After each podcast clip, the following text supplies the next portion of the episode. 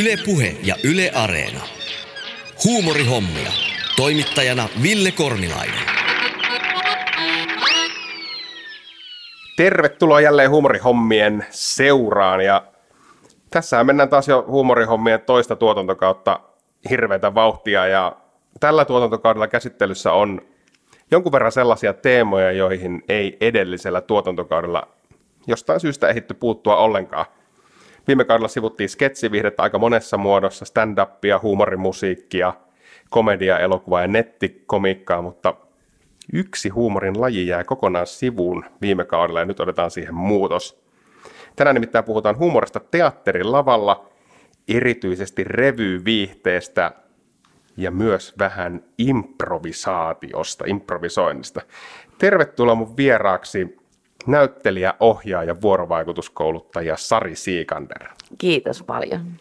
Huumorihommat on siirtynyt myös toisella kaudella modernisti nykyaikaan. Meillä on käytössä tämmöinen WhatsApp-puhelin, jonne voi lähettää viestejä ja jos sulla tulee jotain kommentoitavaa oikeastaan ihan mistä tahansa aiheesta, niin laitappa kuule tulemaan, niin luetaan niitä tässä lähetyksessä sitten kaikkien kansan kuulle. Hei, tosi kiva saada sut mukaan.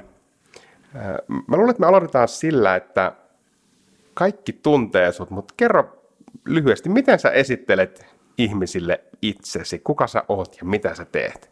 Oi, mahtava kysymys. Tässä pitää heti miettiä, että minkä tarinan haluan itsestäni kertoa. Öö, mä olen siis 55-vuotias naisnäyttelijä. Mä oon saanut käydä kouluni mahtavassa vaiheessa, jolloin mun pääopettajat oli Kari Heiskanen ja Kari Väänänen. Ja jotenkin musta tuntuu, että mussa näkyy se koulun semmoinen mm, heidän niin kuin valjastamansa ajatus, että olkaa kiinnostuneita kaikesta ympärillänne. Että jos teitä kiinnostaa ohjaaminen, ottakaa kurssi sieltä. Jos teitä kiinnostaa dramaturgia, ottakaa kurssi sieltä. Että olkaa isosti auki tälle alalle ja tehkää niin kuin paljon niin kuin crisscrossia ja hypätkää raja-aitojen ylitte. Ja jos mä katson tällä hetkellä mun kurssia, niin valmistuneita ihmisiä, niin tota, kaikki tekee kaikkea. Et se, se perintö on ehkä niin kuin jäänyt mun kouluajoista niin kuin vahvimmin. Mä oon aloittanut teatterin harrastuksen Valkeakoskella harrastajateatterissa ja tota, sit sieltä en päässyt kouluun ennen kuin viidennellä kerralla – niin tota, sitkeästi yritin, kävin siinä välissä sitten vielä Jyväskylästä kiepin, olin siellä näyttelijäharjoittelijana ja sitten tuli semmoinen tilanne, että mä en osaa tehdä enää viidettä prinsessaa eri lailla. Ja tota, noin, niin päätin, että mun on pakko vielä yrittää kerran kouluun tai sitten musta tuleekin luokanopettaja. Ja tota, sitten mä pääsin. Mikä sut siellä Valkeakoskella alun perin sai teatterin lavalle? Voi että, mä olin katsomassa, mun äitini vei mut katsomaan viulunsoittaja katolla musikaalia. Ja tota noin, niin mä en tiedä mitä mun kehossani tapahtui, mutta se kokemus oli niin valtava, niin kuin ihan semmoinen, niin kuin, että tonne mä haluan. Siis se oli niin kuin päivän selvä asia, että tonne mä haluan. Ja tota noin, niin sitten mä pakotin äidin, että mä haluan mennä katsomaan sen uudestaan ja siitä sitten nuorisoteatteriin ja, ja se maailma vaan niin kuin vei mukanaan. Siis jotenkin se kokemus, elämys siitä viulunsoittaja katolla, niin se joo, imas. Joo, ja mä oon muutenkin ollut semmoinen niin kuin tosi kova eläytyjä, että tota noin, niin mä en ole vieläkään kadottanut sitä tunnetta niin kuin katsoessani. Että mä muistan, kun mun kurssikaverit teatterikorkeakouluun nauro mulle, kun me oltiin katsoa My Fair Ladyä ja Sara Paavolainen ilaisena hienossa iltapuvussa laskeutuu portaita, niin multa pääsi semmoinen, oi! Niin kuin, että mä, mä, kurssikaverit nauroivat, että no Siikander taas vähän eläytyy. Mutta musta on ihana eläytyä myös siellä teatterin katsomossa.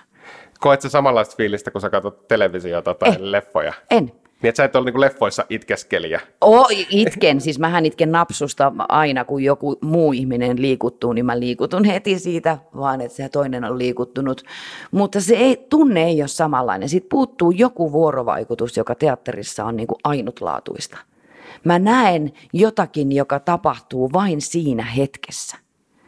Ja se on niin kuin yhteistyötä sen, sen katsojakunnan kanssa. Et mä oon joskus sanonut tämmöisissä, kun on ollut tämmöisiä taiteilijatapaamisia yleisön kanssa, niin mä oon sanonut, että voi kun te tietäisitte, kuinka paljon te vaikutatte siihen, mihin flowhun näyttelijä pääsee. Että teistä on kiinni, mitä te annatte meille. Jos te taputatte, hurraatte, nauratte, niin näyttelijähän lähtee aivan mielettömään niin kuin flowhun ja haluaa antaa vielä parempaa. Tai sitten, että siellä on semmoinen mykkäminkkimuuri, joka ei reagoi mihinkään, niin sitten tietysti näyttelijä tekee siitä tulkinnan, että nyt tämä ei olekaan kiva niiden mielestä ja pahimmoillaan alisuoriutuu. Hmm. Että se on vuorovaikutusta sen yleisön kanssa. Hei, toi on mielenkiintoista siis. Mä tietysti kun mä teen itse stand-upia, niin mä sen huomaan niin kuin yleisöstä. Siellä, siellä on tietysti niin kuin pakko hakea se reaktio. Mutta miten sä ammattilaisena, kun sä hyppäät, sanotaan nyt vaikka, otetaan nyt vaikka Keissi teatteri ja iso näyttämö, joka nyt on usein täynnä, niin miten sä tulkitset sitä tunnelmaa? Että tietysti itse kun sattuu aina katsojana tiettyyn iltaan ja tietynlaiseen, niin mähän en pysty vertailemaan niitä iltoja erikseen, mutta miten sä lähdet, kun sä meet, meet lavalle, niin miten sä rupeat sitä yleisöä tulkitsemaan tai, tai haet? No mähän on tämmöinen, että mä oon siellä näyttämön takana pimeässä jo silloin, kun yleisö tulee sisään. Ja mä kuuntelen sitä porinaa. Ja siitä saa jo jonkun tunteen tai tunnelman itselleen, että minkälainen niin kuin yleisö täällä on. Että jos sieltä yhtäkkiä kuuluu niin kuin vaikka jonkun iloisen naisporukan niin kuin äänekkäitä naurahduksia tai muuta, niin on sillä tavalla, että tänään tulee hyvä meininki, niin kuin, että ihmiset on niin kuin valmiiksi jo niin kuin hereillä. Tai sitten joku maanantai-esitys, jossa on vähän vähemmän ihmisiä ja sitten kaikki korrektisti käyttäytyy ja puhuu ihan hiljaa siellä katsomossa, niin on sillä okei, tänään joutuu vähän enemmän houkuttelemaan heitä mukaan. Niin, että se vaihtelee sitten niin paljon. Joo, joo ja ma- voi olla, että maanantai nytkin, kun eletään tämmöistä vuoden pimeitä aikaa, niin maanantai teatteriin töiden jälkeen, niin ei välttämättä se porina ole ihan ykkösjuttu. Ei, onhan se eri asia, jos mä tuun kaveriporukalla perjantaina ja me ollaan menossa tämän jälkeen syömään ja otetaan vähän viiniä ja mulla on huomenna vapaa päivä. Tai se, että no niin, mulla, mä tulin suoraan töistä ja mulla itse asiassa jäi ne kolme sähköpostia, mihin mun piti vastata, mutta mä vastaan niihin sitten teatteriesityksen jälkeen. Niin kyllähän ihminen on ihan toisenlaisessa tunnetilassa vastaanottamaan sitä esitystä. Kyllä, näin se, näin se menee. Miten sä, siis sulla, sulla on pitkä historia takana, siis sekä teatteria, televisiota, elokuvia, niin tulkitseeko mä ihan väärin, jos, jos mä sanon, että teatteri on sun suurin rakkaus? Teatterista on tullut mun suurin rakkaus. Varmasti jokainen ö, haluaa tehdä telkkaria ja kaikki haaveilee isoista elokuvarooleista, myös minä. Mutta teatterin ainutlaatuisuus on se yleisön kohtaaminen livenä ja se on kyllä niin kuin hyvin, hyvin tärkeä asia mulle, hmm. ylipäätänsä kohtaaminen. Mutta sanoit, että on tullut. Niin, kato, kun sitä sillain, sitähän vähän rakastuu niin kuin semmoisiin asioihin, joita saa tehdä. Hmm. Että tiedän monia näyttelijöitä, jotka on ehdottomasti rakastuneet siihen TV-työhön. Ja sitten he tekeekin vähemmän teatteria. Heillä on joku lahjakkuuden osa-alue siihen. Ja heidän ilmaisussaan, joku heidän kasvoissaan ja muussa, joku sopii sinne telkkariin ihan äärettömän hyvin. Mä oon aika isolla energialla käyvä ihminen, niin ehkä sen takia tota noin, niin se teatteri on niin kuin mulle sopiva.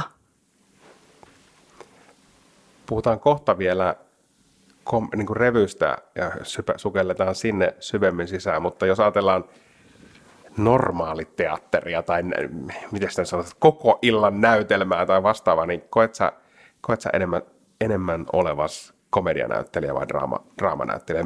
Jos, jos tulee kaksi käsikirjoitusta, jossa toinen on, on tuota oikein kunnon läpsyovi farssi ja, ja toinen on sitten oikein tämmöinen mm, synkkä draama, niin, niin jos saat valita, niin kumman sä nappaat? Ah, toi on paha kysymys. Ää, tota, toi on, mä itse henkilökohtaisesti en pidä siitä, että luokitellaan näyttelijöitä joihinkin lokeroihin, koska minun mielestäni hyvä näyttelijä pystyy tekemään molempia. Mullehan tämä komedian tekeminen tuli niin kuin itselleni yllätyksenä.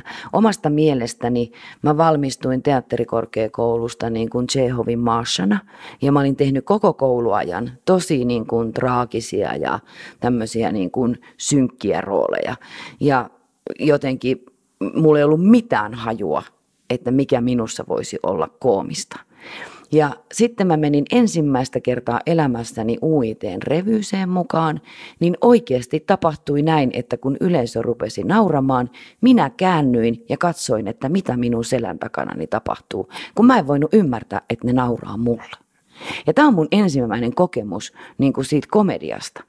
Ja ehkä mun niin kuin, mä oon niin kuin ajautunut sinne komedian puolelle tajuamatta, että minulla olisi siihen lahjoja. On monia asioita, mitä en itsessäni tajua, mutta tämä oli yksi. Ja se, mä luulen, että se on myös joku semmoinen mun, mun niin kuin komiikan niin kuin laatu, että mä oon niin eh, dramaattinen ja, ja, ja jotenkin niin kuin – tyhmä suhteessa siihen, että onko mä koominen vai ei. Että se komikka on alun alkaen lähtenyt sieltä tunte, isojen tunteiden syöttämisestä niin kuin tavallaan vahingossa. Pystytkö palaamaan vielä siihen hetkeen, kun, kun sä olit siellä ensimmäisessä UIT-roolissa ja porukka rupesi nauramaan ja sä käännyit katsomaan, mitä mun takana tapahtuu, niin Muistaakseni se fiiliksen, minkälainen on, oli sit, kun tajut, että ei vitsi, nehän nauraa mulle. Tai silleen, että mä oon hauska. Mä olin tosi hämmentynyt. Mä olin tosi hämmentynyt, vaikka siis eihän mun pitäisi olla uit yleensä palkataan näyttelijöitä, jotka ovat koomisia. Se on komedian yksi laji. Mutta tota noin, niin kyllä mä olin hyvin hämmentynyt. Ja sitten mä muistan seuraavan hetken, äh, sitten olin jo tietoinen, että okei, tämä on komediarooli. rooli ja tota noin, niin sanoin ohjaajalle, meillä oli ollut yksi tota, ö, yleisön läpimeno, niin sanottu ennakko. Ja sitten oli toinen, ja yleisö ei nauranut siinä paikassa, missä oli edellisenä iltana nauranut. Niin mä sanoin ohjaajalle, että mitä mä tein väärin, miksei ne nyt naurannut, ne on aina naurannut tässä. Ja ohjaaja katsoo mua Sari, kerran naurannut tässä. Eli ja. tavallaan sitten tulikin se oletusarvo, että nyt mun pitää aina pystyä toistamaan se sama. Joo. Ja sehän on illasta riippuvaista. Niin se on se... ehdottomasti illasta riippuvaista.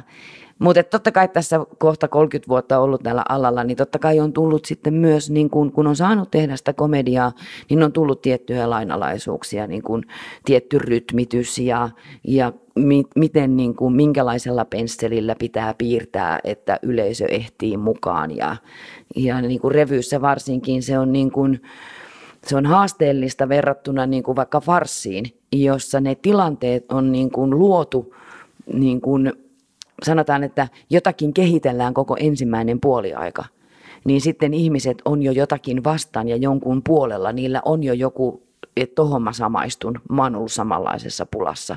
Mutta revyyssä se kaikki pitää tehdä neljässä seitsemässä minuutissa.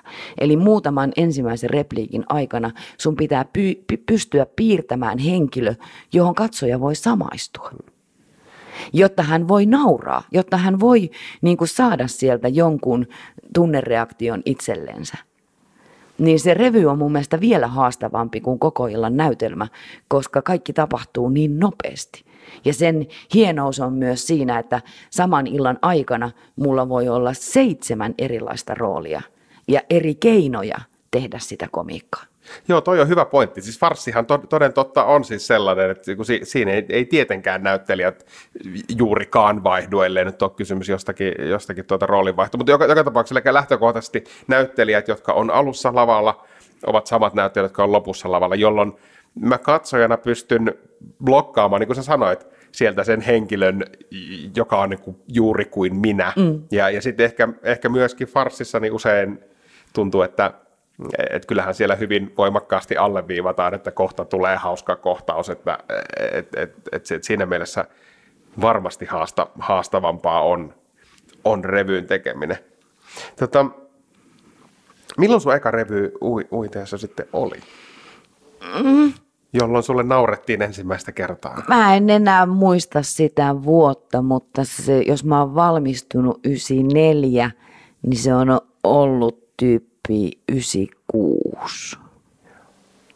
Jotenkin pari vuotta valmistumisen jälkeen. Joo. Mi- millaisia muistoja kokonaisuudessaan ensimmäisestä revyroolista, jos, jos oli tavallaan teatterikoulun aikana tehnyt vakavia rooleja ja muita, niin, niin, niin minkälainen se kokonaisuus oli? Miltä se tuntui?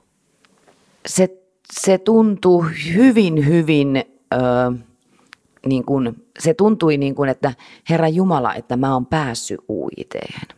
Niin kuin jo se, mä muistan, kun Marjatta Leppänen haki mut autolla koelauluun Jaakko Salon studiolle niin jo se matka istua Marjatta Leppäsen vieressä ja, ja nyt me ollaan menossa Jaakko Salon studiolle ja, ja tota noin, niin sitten mun oli pyydetty valmistamaan kaksi laulua ja sitten tota noin, niin mä en ollenkaan, mulla oli Yösaariston ja sitten semmoinen tota noin, niin, äh, mikä se toinen on toi, ah, nyt katos nimi mielestä.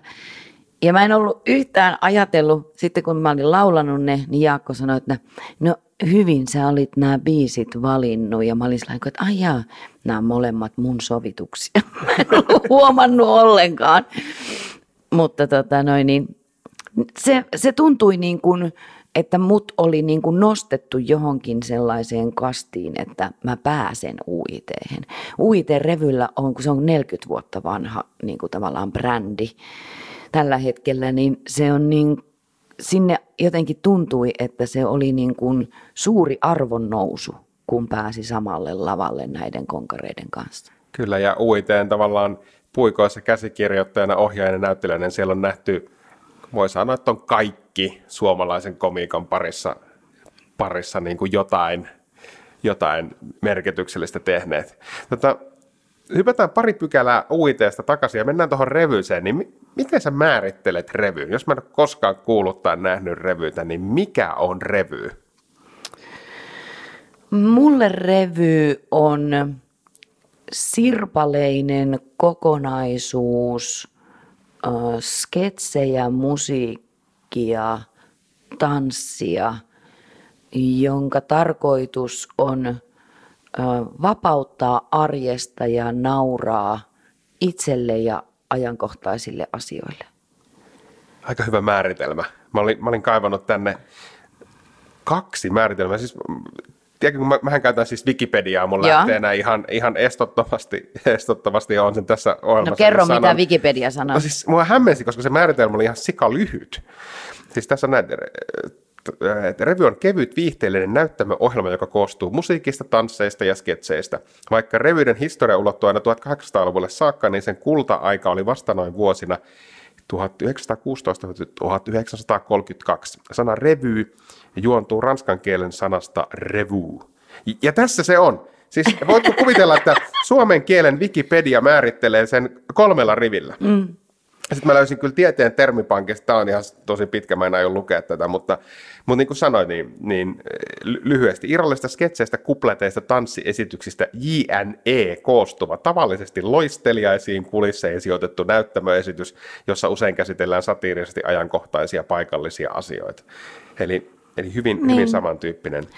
Joo, revyhän varmaan koko ajan muuttaa muotoonsa, koska tota noin, niin mehän ei olla ihan semmoista niin kuin revykansaa. Siis niin kuin, että suomalaiset aika vähän niin kuin, tavallaan nauraa ja, ja on niin kuin iloisesti iloittelemassa siellä katsomon puolella, niin tota, sen määritteleminen onkin musta aika vaikeaa. Hmm. Et kun se voi olla juuri sen sirpalemaisuutensa vuoksi, niin se voi olla oikeastaan mitä vaan. Et ehkä se UITn perinteessä, jos ajatellaan, että UIT tulee lyhenteistä uusi iloinen teatteri, niin kyllä se niin kuin hymynkare huulilla teatterista poistuminen on niin kuin tavoite. Hmm. Ehdottomasti. Mutta mun mielestä hyvässä revyssä on myös mahdollisuus niin kuin vaikuttua ja koskettua. Koskettua ei se Suomeen, mutta tulla kosketetuksi Eli tavallaan niin kuin mun suosikkilajini on se itkun ja naurun yhdistelmä. Että mä oon just, mulla on tirahtamassa kyynel ja sitten mua rupeekin naurattaan. Ja sitten mulle tulee ajatus, että voiko tälle nauraa. Ai kauan, että mä nauroin tälle. Ja sitten taas mennään. Niin kuin, että se, se itku ja nauru on niin samassa paikassa, että parhaimmillaan niin kuin sä et tiedä kumpaa se tekisit. Niin, ja siinähän se, to, tossahan se ainakin mun tulkinnoissa tavallaan komedia ja huumori on parhaimmillaan, että se luodaan se jännite niin vahvaksi, ja mun mielestä esimerkiksi, äh, jos ajatellaan stand-upia, niin sellaiset koomikot, jotka tekee todella mustaa huumoria, niin se, he, hän niin kuin osaa kaikista parhaimmalla tavalla tehdä sen jännitteen, koska mm. niin kuin sä kuvasit, siellä luodaan jännite, jossa sun tekisi mieli itkeä, että tämä asia on niin kamala, ja sitten se laukastaa jollakin täysin toisensa liittymättömällä asialla, joka on niin kuin, suhteessa siihen mm. todella kamala, jolloin sä rupeat nauramaan, ja sitten kun sä rupeat nauramaan, niin sä mietit, että herran jestas, voiko tälle nauraa? Mm. Kyllähän hyvä huumori tai hyvä, hyvä nauru syntyy jotenkin, niin kuin me ollaan semmoisten ihmisten kipupisteiden ja häpeän niin kuin äärellä – et silloin kun me ollaan, niin kuin, että pikkusen hävettää tai pikkusen niin kuin sattuu, niin silloin me ollaan jossain niin kuin, kauhean oikeassa. Ja jälleen perään kuulutaan sitä oikeaa tunnetta. Mm. Että se niin kuin, lajina se ö, revy vaatii ehdottomasti niin kuin, hyvin, hyvin niin kuin, oikeaa näyttelemistä. Niin, jolloin se tunne välittyy niin. oikealla tavalla, niin. kyllä.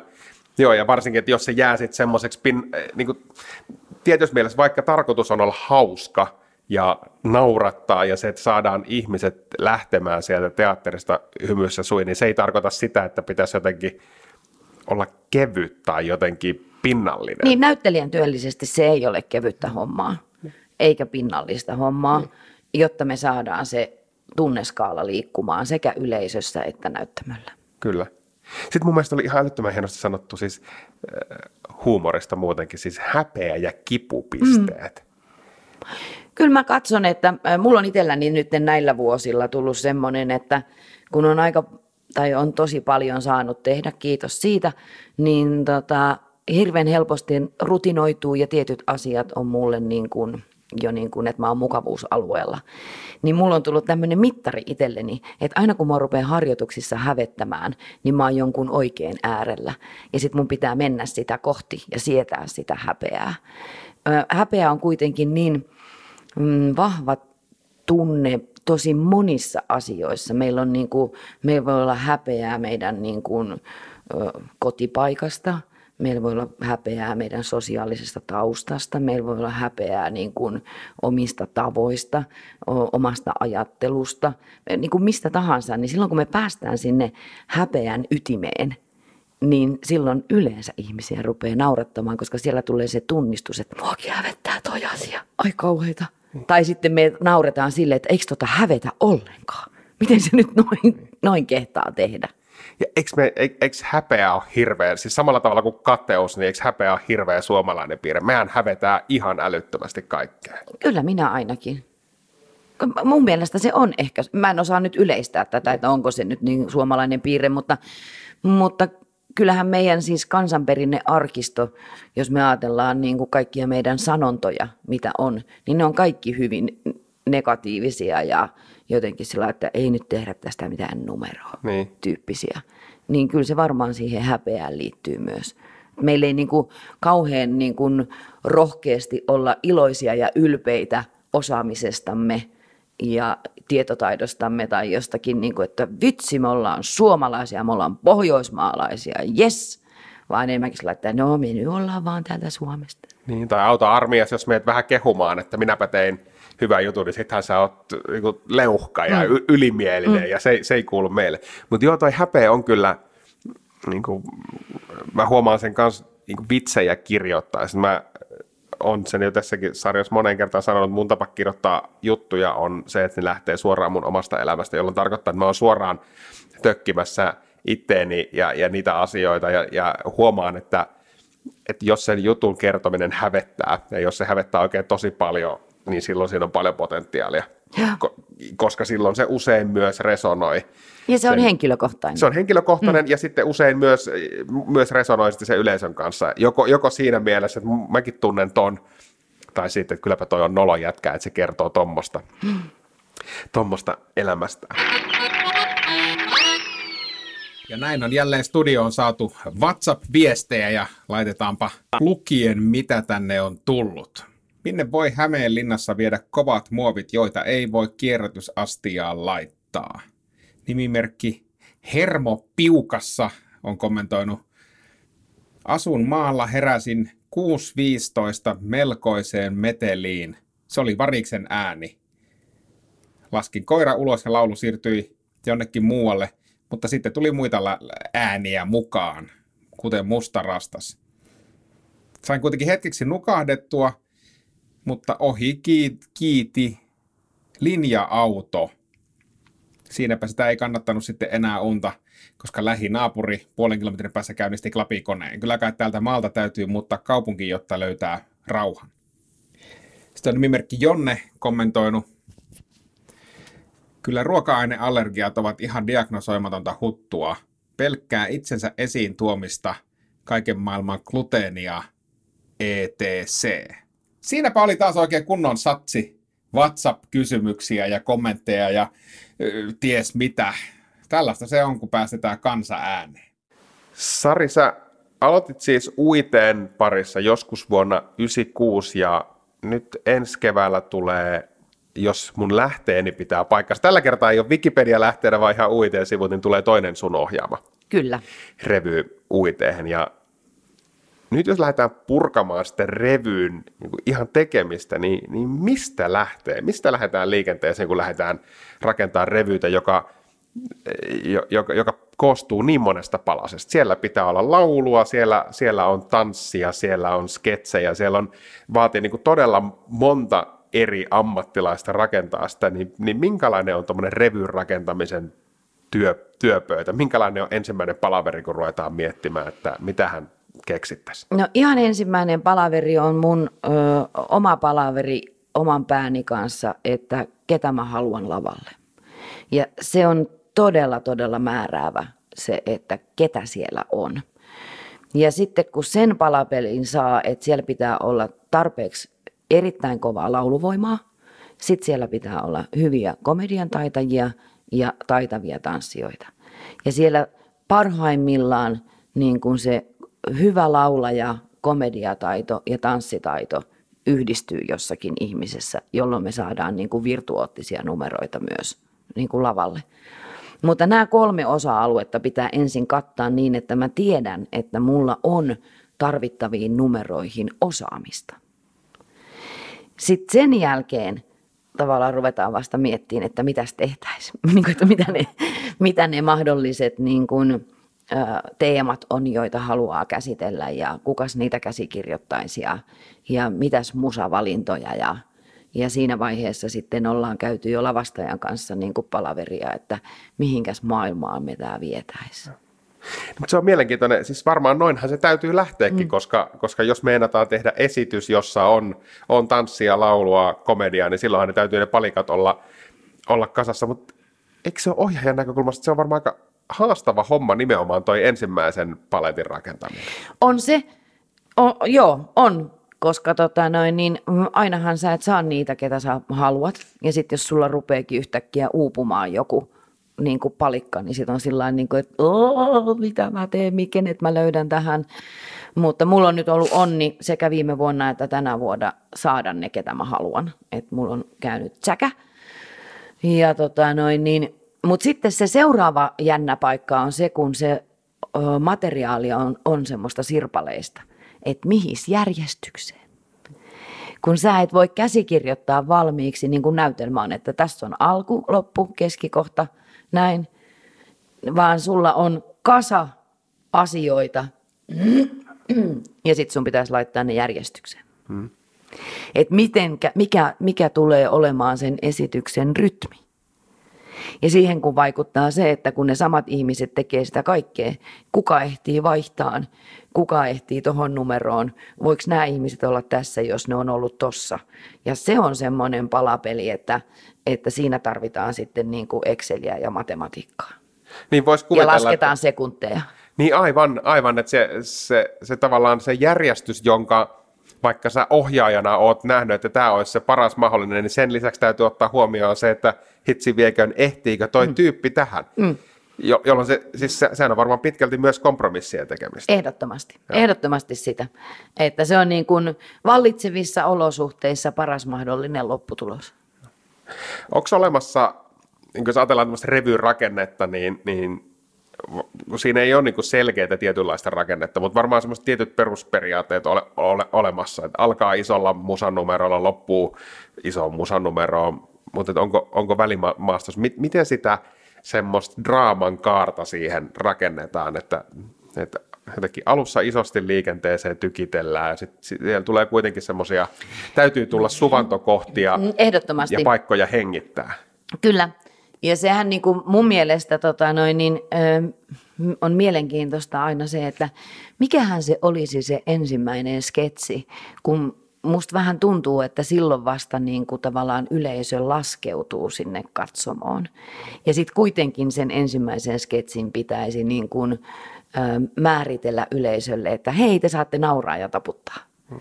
Niin se on niin kuin se alkunumero ja se ensimmäinen sketsi, se on mun mielestä niin kuin se haavoittuvin paikka, että yleisö niin kuin, istahtaa olemaan ja nauttimaan. Niin tota, mutta toki sitten on juuri niin kuin sanoit, että pitää päästä hengittämään ja sitten mä haluan aina, että yleisössä myös voi liikuttua. Että tota noin, niin mihin paikkaan sä yrität laittaa sen numeron, jossa yleisö voisi myös pienen kyyneleen tirauttaa tai ainakin tulla semmoinen, oi. Niin, niin ja toi on, toi on jotenkin tosi tärkeää. Mä kuulin mm, yhden koomikon siis soloesityksestä semmoisen kritiikin, mikä jäi mulle päähän soimaan ja se oli se, oli se että et, et siinä esityksessä oli liikaa vitsejä. Siis se oli, se oli loistelias esitys ja ammatti, ammattikoomikko ja, ja sitten mä jotenkin jäin miettimään, liikaa vitsejä. Ja, ja sitten sit niinku tavallaan pohtii sitä, että okei, se on tunnin esitys, että jos sä koko ajan vedät huutonaurua punchia punchin perään, niin se on aika paljon. On. Ja sitten jos tuommoinen revyykin kestää väliajan kanssa pari tuntia. Ei ole väliaikaa. Vaan... Niin, no okei, okay, mm. siis revy ilman väliaikaa kestää puolitoista sen tuntia. puolitoista mm. tuntia, niin jos se on koko ajan vain yhtä tunnetta, niin eihän ihminen semmoistakaan mm. jaksa. Mutta se onkin tavallaan mielenkiintoista revyissä ja mun mielestä hyvässä stand-up-esityksessäkin, että mennään eri maailmoihin. Niin silloin kun se tavallaan se tyylilaji ja maailma vaihtuu, niin se hengitys tulee myös sitä kautta. Kyllä. Että jos me lähdetään niin kuin jostain isosta musiikkinumerosta, joka on tavallaan hyvinkin geneerinen, ja sitten me tiputetaan johonkin pieneen lähikuvaan niin kuin yksiökalliossa, ja sitten me mennään käymään USA-presidentin luona, niin me saadaan niin kuin erilaisia maailmoja. Sitten tuleekin joku YH-äidin päivästä kertova soololaulu. Niin me vaihdetaan niin kuin koko ajan sitä maailmaa mihinkä me niin kuin katsoja houkutellaan, niin silloin se hengittävyys tulee myös sitä kautta. Totta. No miten sä sitten ohjaajana pidät huolen siitä, mitä jo aikaisemmin vähän sivuttiin, niin on se, että kun revy-numeron kesto, mitä neljä, seitsemän minuuttia, ehkä, ehkä lyhempikin, me hypätään maailmasta toiseen, me voidaan hypätä sieltä kalliolaisesta yksiöstä valkoiseen taloon kuuntelemaan, mitä Trumpilla on asiaa, niin miten se rakennetaan siinä lyhyessä ajassa se, että yleisö pääsee siihen mielentilaan mukaan, mitä halutaan siinä kulloisessakin numerossa esittää? No, kaiken lähtökohtahan on hyvä teksti ja näyttelijät tekee sen hyvin, mutta mä koen, että revyyssä mun niin kun, mua auttavat elementit on ehdottomasti valo ja lavastussuunnittelija, koska he tavallaan niin kun tekee mulle sen kolmiulotteisuuden. Kameralla voitaisiin mennä lähikuvaan, mutta lavalla valosuunnittelijan pitää tuoda se näyttelijä lähikuvaan. Lavastajan pitää suurentaa ja pienentää näyttämöä ja saada se näyttämään joka kuvassa tavallaan erilaiselta. Niin tämä valon ja lavastuksen yhteistyö suhteessa mun niin kuin ajatteluun, niin se on niin kuin se kaikista tärkein niin kuin siitä ajatellen sitä visuaalista, että miten ne maailmat muuttuu. Kyllä. Ja silloin tavallaan maalataan se mielikuva myös sinne katsojan päähän, että okei, nyt me ollaankin tässä tietyllä tavalla mielen close-upissa tai, tai laajakuvassa. Joo. Entäs sitten teemat? Kun, kun tota, lähdetään miettimään, miettimään revyn teemoja, niin siellä tietysti aika vahvasti korostuu ajankohtaisuus, aika, aika vahvasti poliittisuus, niin minkälaisesta teema ämpäristä sitä ruvetaan ruoppaamaan, koska kuitenkin meidän täytyy pitää mielessä se, että mitä revyn suunnittelu lähtee jo aika paljon ennen ensi iltaa liikenteeseen, niin, niin, niin tota, jätetäänkö sinne jotain pelivaraa sinne, Jätetään. jos maailmalla tapahtuu jotain? Jätetään ehdottomasti siis mitään politiikkaa tai tämmöistä niin kuin juuri tässä ajassa tapahtuvaa ei voi kirjoittaa ennen maaliskuuta. Hmm. Että saattaa olla, että me ollaan harjoiteltu pari viikkoa, kun vielä on kaksi tyhjää paikkaa, että jos jotain tapahtuu – niin kuin, että jos nyt tekisin revyyn, niin kaikki, jotka tekee revyytä tällä hetkellä varmasti käyttäisivät postilakkoa. Kyllä. Niin kuin se. nyt, jos puhutaan tässä, tässä hetkessä. Mutta ei se tarkoita toukokuussa enää yhtään mitään toivottavasti. Niin. niin kuin. Joo, ei se, ei se, ei se teemana, siis niin. kaikki, kaikki muistaa, mutta se ei ole sillä niin. lailla ajankohtainen. Niin. Mistä, joo. Mutta mä luotan siihen, että joku mokaa kuitenkin jotain. Mä luotan siihen, että jotain tapahtuu niin kuin keväällä – jotakin, mikä nousee niin kuin ihmisten huulille. Ja senhän ei, sehän voi olla joku niin kuin ei-poliittinen asiakin, joka voi nousta, josta, johon on niin kuin pakko reagoida. Hmm.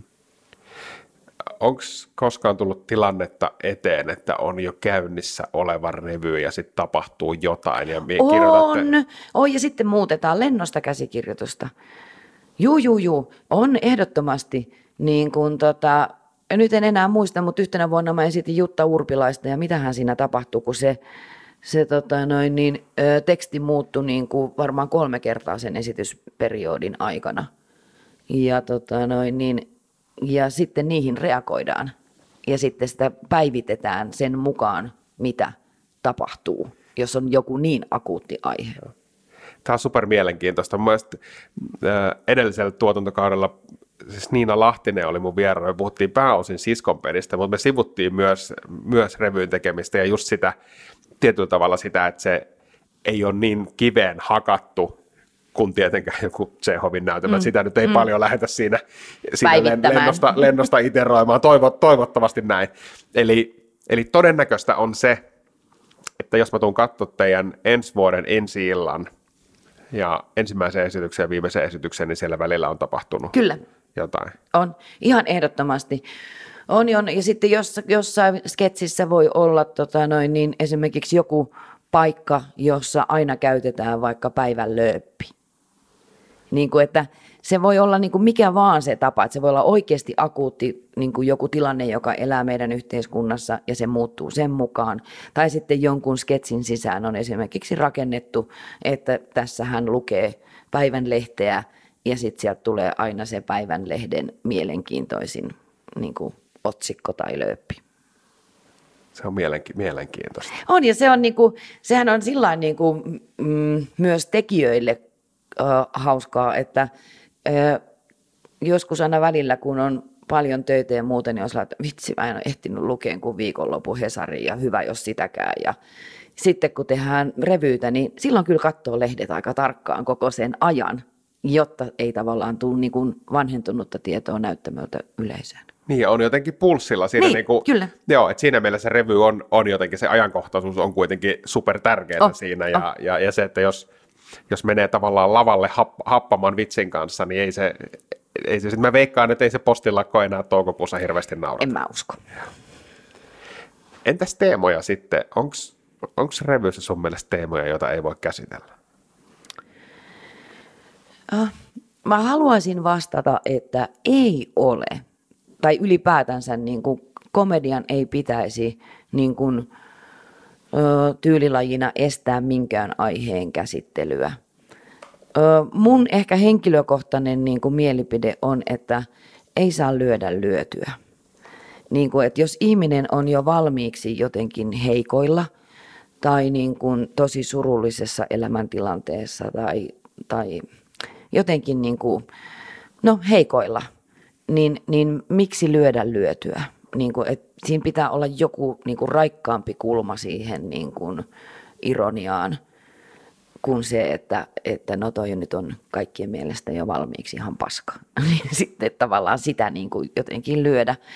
Mutta kyllä tässä ajassa on semmoinen, niin kuin, kun me ollaan muuttumassa, niin, niin tavallaan, että mitä ne väitteet on, mitä sieltä lavalta niin kuin sanotaan, että, että mikä on niin kuin, mikä on meidän niin kuin, tavallaan käsitys ylipäätänsä siitä, että missä meidän yhteiskunta menee. Että meillä on paljon niin kuin, semmoisia mm, kliseisiä ajattelutapoja, niin kuin, että mä huomaan itse miettiväni, niin kuin, että esimerkiksi improssa, kun kaikki tapahtuu hetkessä, niin sun päähän tuottaa tavallaan sitä kliseistä materiaalia ensimmäisenä ulos. Mutta että mä, mun pitäisi näyttelijänä kuitenkin olla vastuussa siitä, että mitä maailmankuvaa mä haluan yleisölle niin kuin antaa. Että onko se mun ratkaisuni, että no nyt tämä tulee täältä Virosta ja sitten se on heti siivoja. Miksei se ole ö, tota, noin, niin biologian tohtori niin kuin, ö, Helsingin yliopistosta. Mm. Eli tavallaan niin kuin se, semmoinen, niin kuin, että mikä klisee on hauska ja mikä on vaan klisee. Niin, ja tietyllä tavalla ne niin kuin stereotypiat, mitkä Niin. tulee ensimmäisenä mieleen, mieleen niin Niin aina pitäisi löytää niin kuin vähän niin kuin isompi koukku. kyllä. Mikä, mikä sun mielestä on, mutta toi on hauska, mikä sun mielestä on revyn tekijän vastuu? Ehkä just tolta kantilta. No kyllä mä haluaisin itse, ö, vastuusanana on niin kuin kauhean iso. Mä en haluaisi kantaa niin kuin tällaista vastuuta, mutta kyllähän mä ohjaajana kannan sen. Ö, Mä haluan, että maailmankuva kunnioittaa ihmisten erilaisuutta. Tuo on mielettömän hienosti sanottu. Ja si, jo- jos, se, jos se on se ydinasia, maailmankuva kunnioittaa ihmisten erilaisuutta, niin silloinhan se pitää sisällään jo se, että me ei olla lyömässä alaspäin, mm. eikä ehkä ottamassa sitä ensimmäistä stereotypiaa, mm. Mikä vastaan tulee. Kyllä. Joo.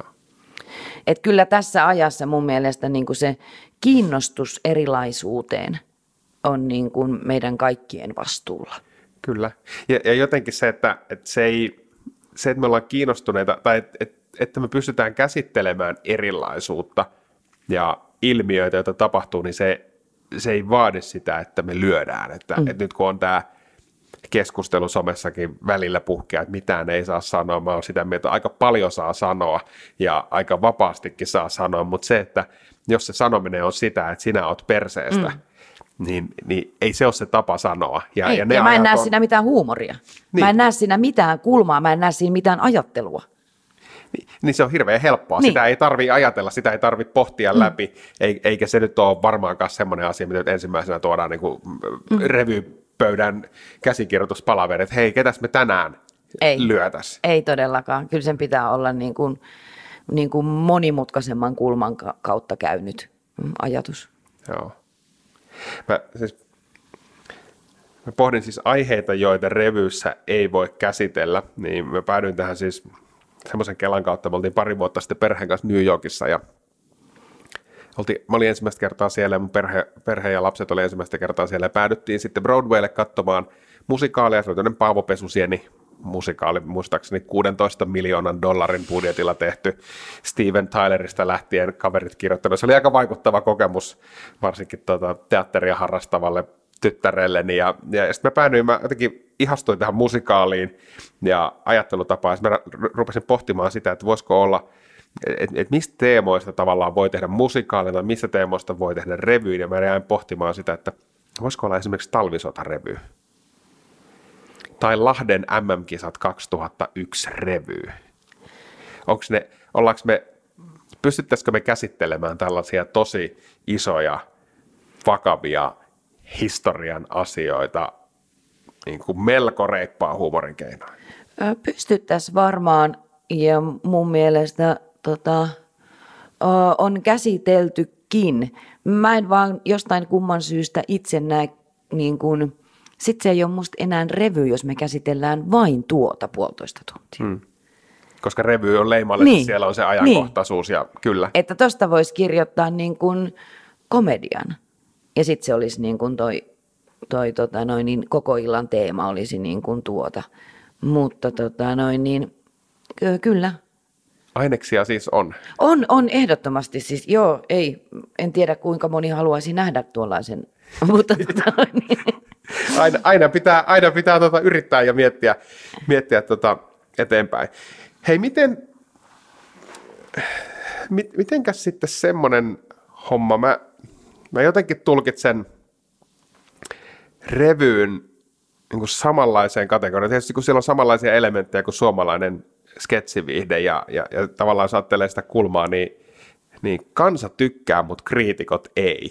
Siis niin, niin, niin tota, mikä siinä on, että, että jotenkin, jotenkin se menee aina näin päin. Että vedetään täysille saleille, kaikki ihmiset tykkää ja sitten tulee, tulee tota, kritiikkiä. Mä, tämä ei ollut teidän revystä, mutta viime, viime vuodesta yhdestä revystä. Helsingin Sanomien arviossa esitys ei saanut ylistävää arviota, vaan arvio alkaa lauseella. Mitään uutta ei sitten ole tarjolla, mikä mua kummastutti, koska eikö revy nimenomaan ole uutta ja, ja jotenkin luo Hyvä, että sanoit, että toi ei ollut meidän revystä, koska Ei ollut, me ei saatiin ollut. viime keväänä kuitenkin hyvät arvostelut. Okei. Että siinä mielessä sä oot nyt väärässä, etteikö revyytä arvosteltaisi, mutta niin kuin myös positiivisesti. Siinä on, mä luulen, että se ikuisuusjako, joka toivottavasti on muuttumassa, on aina se, että, että sitä draamaa niin kuin arvostetaan enemmän. Niin, ja sitten se komedia tuntuu niin kuin jäävän vähän sillain lapsen kenkiin sen arvostuksen niin kuin puolesta. Jotenkin elää semmoinen vanhakantainen näkemys ehkä vielä joissakin piireissä, että komedian tekeminen olisi helpompaa. Se on päinvastoin, se on hirvittävän paljon vaikeampaa saada ihminen nauramaan kuin itkemään. Me kaikki tiedetään kyllä, millä ihmisen saa itkemään, mutta millä ihmisen saa nauramaan ja unohtamaan arkensa ja voimaantumaan siellä katsomossa, että mä sain puolitoista tuntia aikaa, että mä olin irti omasta arjestani. Jopa Tiedelehdessä on ollut tämmöinen tutkimus, että seitsemän minuuttia naurua vastaa kahden viikon lomaa. Hmm. Eli se naurun niin kuin hyvää tekevä voima, samalla lailla kuin tanssi tekee hyvää aivoille, niin samalla lailla nauru tekee hyvää ihmiselle. Ja mä silloin, kun mä luin sen artikkelin, se seitsemän minuuttia on tosi pitkä aika, koska meidän nauruthan on semmoisia niin kuin no. kaksi-kolme sekuntia. Ja mä muutaman päivän kellotin, että kuinka paljon mä nauran mun arjessani eläjästäni ihan positiivista, kivaa elämää, niin kyllä saa aika paljon kuule tapahtua, että seitsemän minuuttia nauraa. Tuliko seitsemän minuuttia täyteen? Ei tullut arjessa. Joo. Ei. Joo. Mutta näinhän se on siis, ky, siis on samaa mieltä siitä, että komedian tekeminen on niin kuin äärimmäisen vaativaa. Siinä on, mm, mä, mä en nyt ole näyttelijä enkä, enkä, enkä tuota sillä lailla tiedä, mutta se, että et, et, et komediassa on niin kuin tekstin lisäksi, niin siinä on myös niin kuin hirveän paljon rytmillä, taimauksella ja sillä Fysiikalla. fysiikalla. Jotenkin, ja, ja jotenkin se, mitä sä käytit myös sillä pensselillä, että millä sä maalaat. Että jos sä, me, jos sä meet väärän kokoisella pensselillä heittämään, niin silloin se menee ohi. Mm. Näin se, näin se on. Siinä ne lainalaisuudet melkeinpä on. Yksinkertaistetusti. Sittenhän on paljon, ihan ole mikään on mustavalkoista, on paljon harmaan sävyjä. Että sitten sieltä tulee näyttelijän laatu ja puhetekniikka. Joskus joku voi niin kun tehdä jonkun ihan järjettömän pitkän yhdellä hengityksellä jonkun järjettömän hienon lauseen ja lopettaa sen punch. Ja sitten kaikki nauraa vaan sen takia, että siinä oli joku tekninen virtuoottisuus. Kyllä.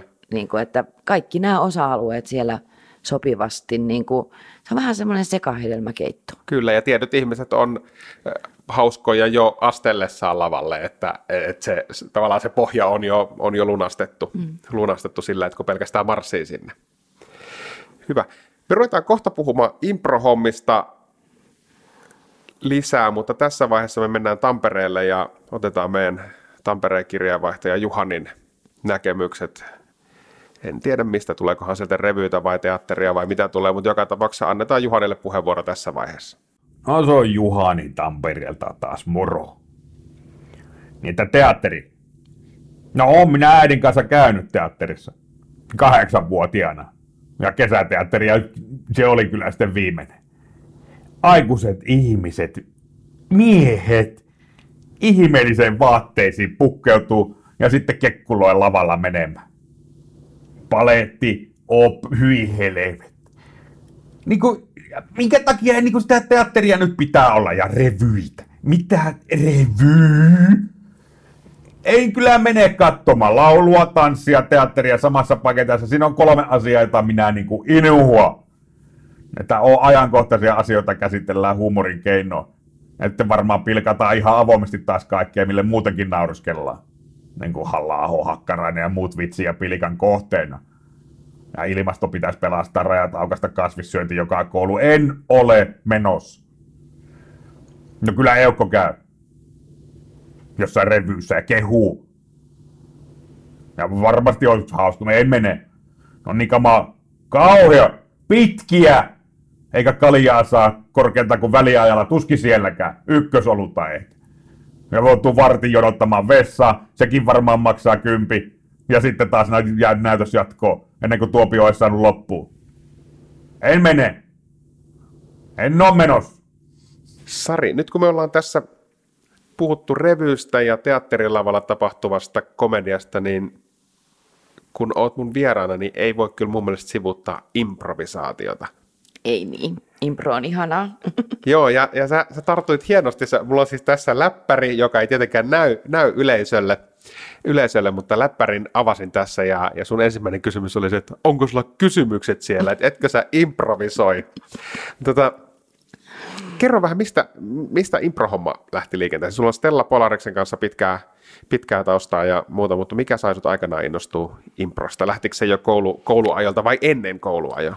Ei, eikä lähtenyt, ei lähtenyt ennen koulua eikä lähtenyt koulussa, vaan vasta tota noin, niin, valmistumisen jälkeen ajauduin Stella Polariksen kurssille ja sitten se oli niin kuin siitä hetkestä menoa. Siinä oli jotain niin makeeta. Varmaan tapahtui myös jotain semmoista, että se koko kurssi oli niin onnistunut, että mä sain jotakin ihan mahtavia onnistumisen kokemuksia.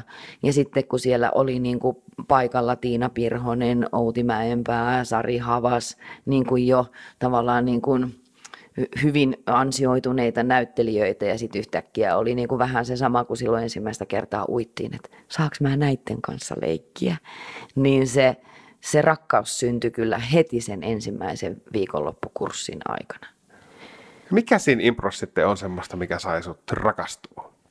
Se, että se tapahtuu niin hetkessä. Se, että voi tapahtua ihan mitä vaan.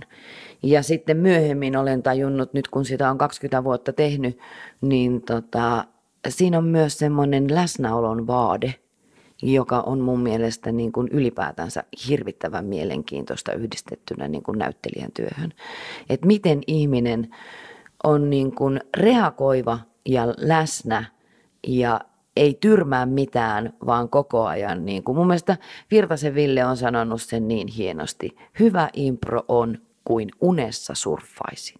Mä osaan kaiken. Mä pääsen ihan minkä tahansa aallon harjalle ja mä niin kuin teen temppuja ja kaikki vaan menee ja soljuu ihanasti. Niin en ole itse parempaa niin kuin kuvailua löytänyt kuin se Villen, että hyvä impro on kuin unessa surffaisi. Miten improssa yleisön rooli, se on, se on usein aika ratkaiseva, jos ajatellaan sitten jut, juttuja, niin, niin, niin miten se yleisösuhde siellä no, rakentuu? No, se on hyvinkin ratkaiseva, koska tota, noin, niin yleisöhän antaa meille tavallaan niin kuin ne teemat, mistä me sitten ruvetaan improomaan. Siinä ö, tota, noin, niin, se on jännä, kun sitä jotenkin kuvitteli aluksi, että mun pitää aina vaan alistua siihen, mitä se yleisö sanoo. No yleisön suosituimmat, kun kysyy mikä paikka, niin se on vessa. Sillä, miksi te haluatte nähdä näytelmän, joka tapahtuu vessassa? Tai miksi te aina haluatte nähdä, että mikä tässä on, niin kuin, että onko siinäkin kysymys siitä häpeästä, että miten toi näyttelijä sitten pissaa näyttämällä? Niin. niin kuin, että siinä on joku tämmöinen, niin kuin, siis pakko niin, olla. että, että aina sieltä tulee se vessa. Niin, tota, noin, niin sitten yhtäkkiä tajus, että ei, mähän voin myös kysyä niin kuin itse sen kysymyksen yleisöltä niin, että mä saisin sieltä jotain mielenkiintoisempaa.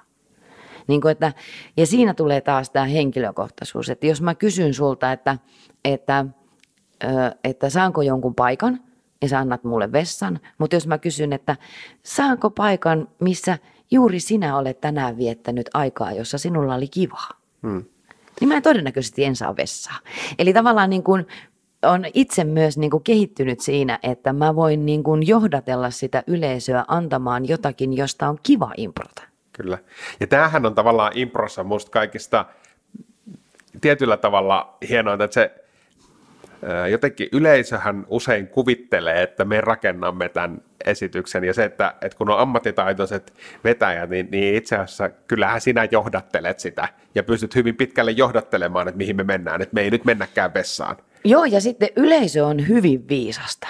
Siis niin kuin mun mielestä yleisö on tosi älykäs, koska jos me, me tehdään Stellassa koko illan pitkiä näytelmiä, niin jos me tullaan väliajalta ja kysytään, että ketkä kaksi henkilöä jo olemista, olemassa olevista roolihenkilöistä kohtaa tässä ensimmäisessä kohtauksessa, niin aina yleisö valitsee joko ne, joista he eivät ole vielä tarpeeksi saaneet informaatiota, tai sitten he valitsevat oikeasti aina sen päähenkilön, jonka tarinaa pitää viedä eteenpäin. Mm.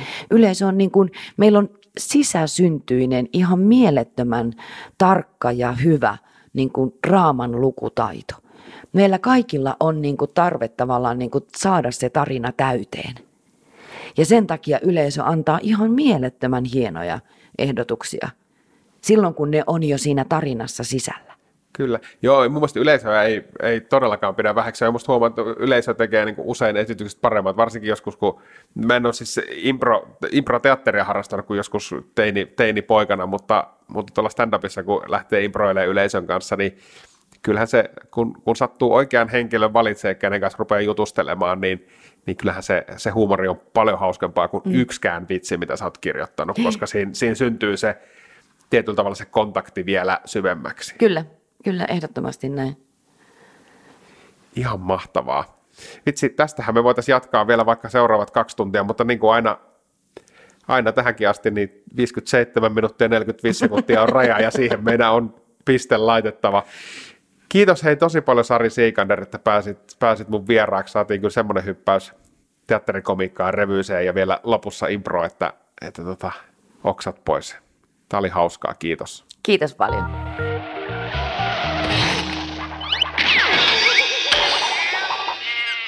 Yle Puhe ja Yle Areena. Huumorihommia. Toimittajana Ville Kornilainen.